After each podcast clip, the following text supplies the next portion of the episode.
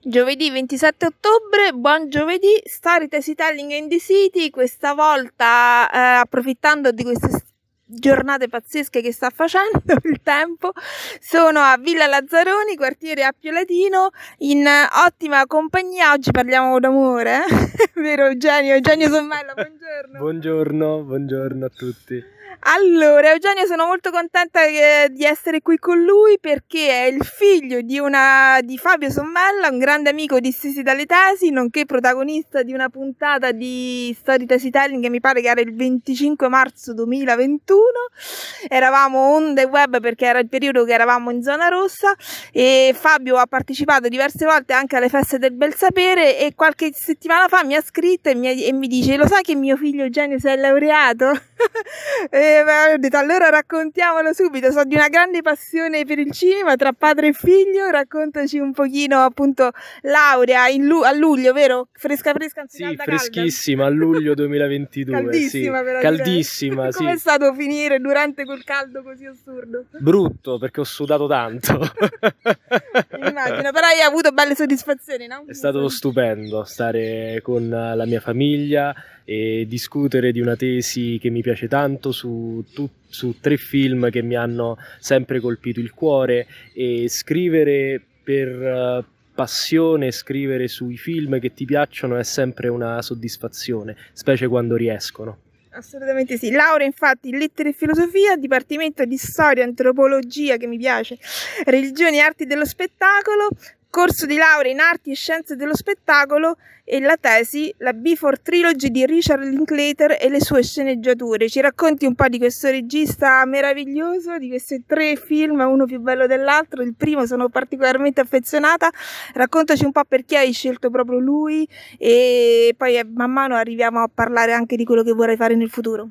Eh, Richard Linklater è questo regista statunitense che ormai tiene comunque una certa età e però riesce a fare film che sono tutti fantastici, sono bellissimi e soprattutto sono dei film che parlano di vita, parlano di tutti noi e raccontano sorprendentemente di giornate, delle giornate, di, delle giornate che passiamo tutti, tutti i giorni anche noi eh, uscire per prendere un caffè, andare a cena con i propri amici. Viaggiare eh, in treno, no? Sì, viaggiare in treno, appassionarsi, innamorarsi. Questo è sempre qualcosa di, di, di, entusiasmante. E questo regista mi ha colpito fin dai suoi primi film. Uno dei suoi primi si chiama Slacker, è ambientato a Austin, Texas, e racconta di questi scapestrati, questi slacker che semplicemente camminano si, talvolta si innamorano, qualche volta, non, uh, qualche volta non parlano, qualche volta parlano troppo. È un regista che racconta la vita così come, così come, è, davanti, così come è davanti a noi. I francesi parlano del tranche de vie. E la Before Trilogy, è anche, la Before Trilogy è anche questo, si chiama Before Trilogy innanzitutto perché è una trilogia, sono tre film, si chiama Before perché i film in inglese sono Before Sunrise, Before Sunset e Before Midnight, prima dell'alba, prima del tramonto e prima di mezzanotte. Se noi in Slacker abbiamo la grande comunità di Austin, in, in prima dell'alba, in prima del tramonto e prima di mezzanotte abbiamo due ragazzi due ragazzi qualsiasi che si innamorano casualmente sul treno. La prima dell'alba nasce come un, come un film d'autore indipendente, volto a mettere in scena la semplice giornata di due innamorati, ma poi nel corso degli anni, i film sono girati a nove anni di distanza, è diventato un progetto molto più grande e le case di produzione sono sempre più importanti e, mm, e questo percorso durato 18 anni è diventato un percorso di vita. Quindi da un lato la Before Trilogy rispetta uh, la trovata originaria di raccontare le semplici giornate di due nessuno dell'ordinario, però dall'altro diventa un progetto sempre più impegnato, sempre più, se vogliamo, mainstream, sempre più alla portata di tutti e soprattutto diventa un progetto in cui le storie hanno una finalità, i protagonisti hanno sempre più una finalità per cui esistere. È una metafora, no? È una, questa storia di questa coppia Sì. nel- negli anni che è una metafora un po' sull'innamoramento, sull'amore, sulla vita di coppia. Sì, sulla vita di coppia e sulle crisi di coppia.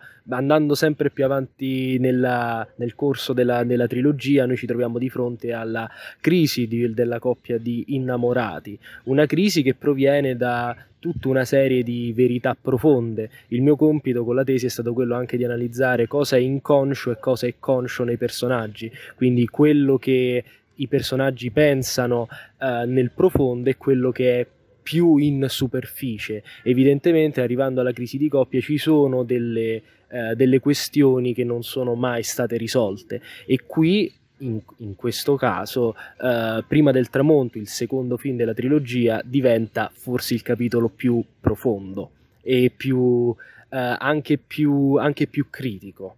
Tu in questa tesi hai proprio analizzato tutte e tre le sceneggiature, hai fatto una chiave trasversale, verticale Sì. e orizzontale, raccontaci un po'. E ho analizzato le tre sceneggiature, eh, scena dopo scena, sequenza dopo sequenza e dialogo dopo dialogo. Il compito della tesi è quello di individuare in ogni film delle tappe di un viaggio. Il mio filtro, il filtro principale è il viaggio dell'eroe di Christopher Vogler. Vogler divide il, ve- il percorso dell'eroe in tre tappe, il mondo ordinario, l'uscita dal mondo ordinario e il ritorno al mondo ordinario e in un certo senso ogni film rappresenta proprio questa tappa. Il primo film è il mondo ordinario di partenza, ovvero la creazione di un, eh, di un immaginario amoroso, Vienna, il treno, eh, la telefonata, la, la- la telefonata, la finta, la telefonata. finta telefonata eh, al cuore dei protagonisti.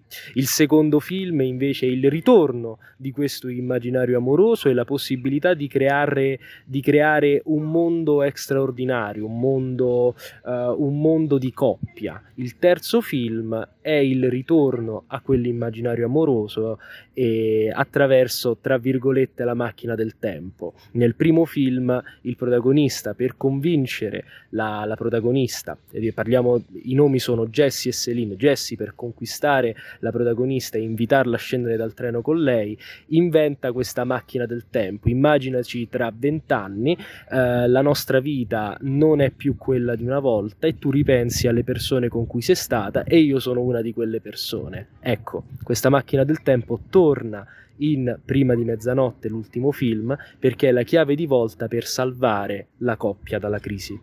Mhm. Quante volte l'hai visti questi tre film per fare la tesi? Cento volte, probabilmente un centinaio di volte. No, li ho rivisti più o meno tre volte, tre volte a botta.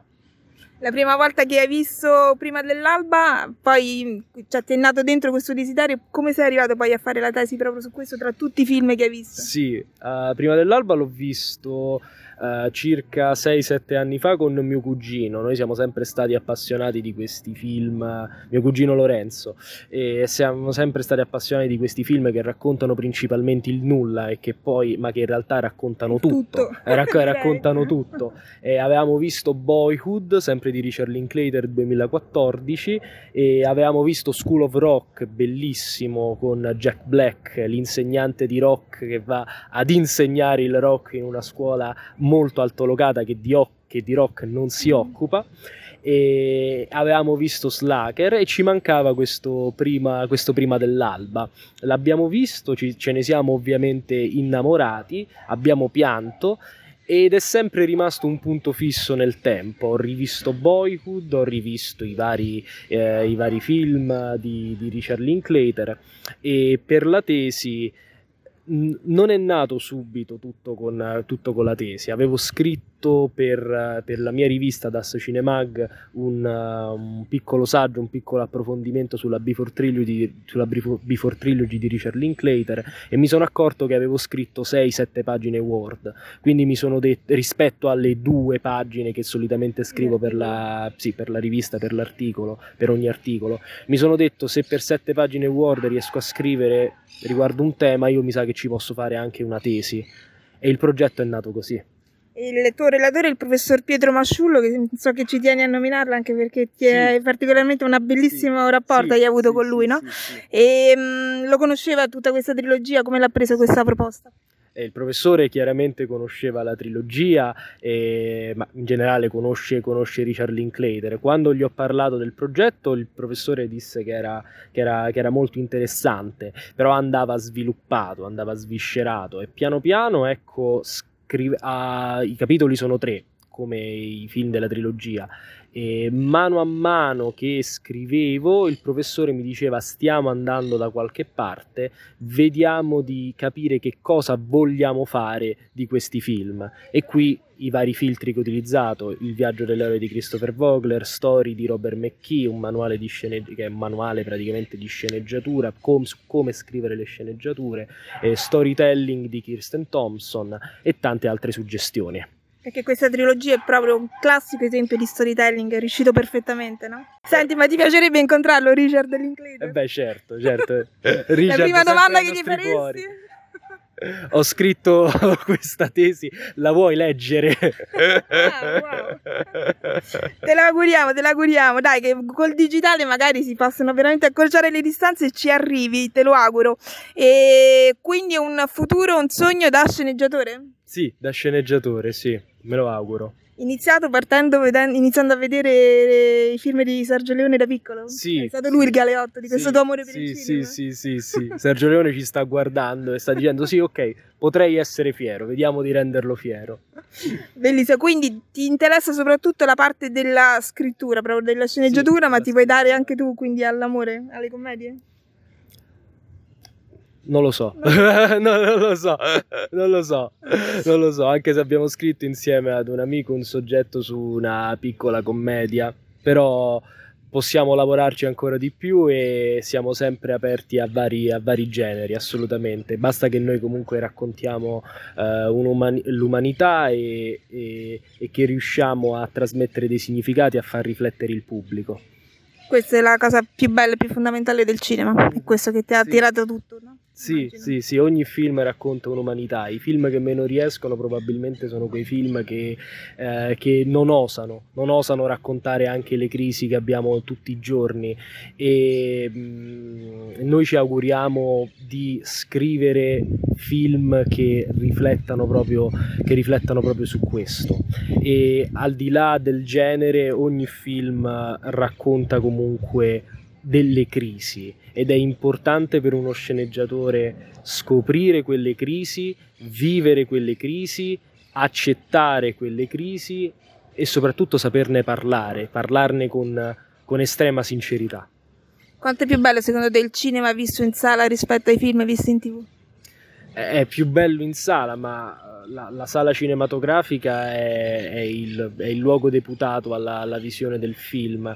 Sono una persona che guarda anche i film on demand, ma mi rendo conto che il cinema, la sala cinematografica è completamente diversa, perché la sala cinematografica è il luogo in cui la gente si raccoglie per vedere tutti insieme il film. A casa si guarda e si guardano i film per conto proprio, ma la visione vera del film è quella, di, è quella in mezzo ad un pubblico di completi sconosciuti che guardano che cosa? Guardano un evento culturale, perché il cinema è un evento culturale, il cinema, diceva Fellini, è un rito, pagare il biglietto, sedersi e, e guardare tutti insieme qualcosa di straordinario che prende vita nel silenzio e nel buio della sala cinematografica. C'è un'energia di emozioni sì, che non la vedi, sì. ma c'è, è sì, proprio la palla. Questo va al di là del preferisco guardare i film a casa perché, perché, non sono disturbato da altre persone. Quello è un discorso che c'entra e non c'entra. Quello che è importante è, è, è sedersi tutti assieme per,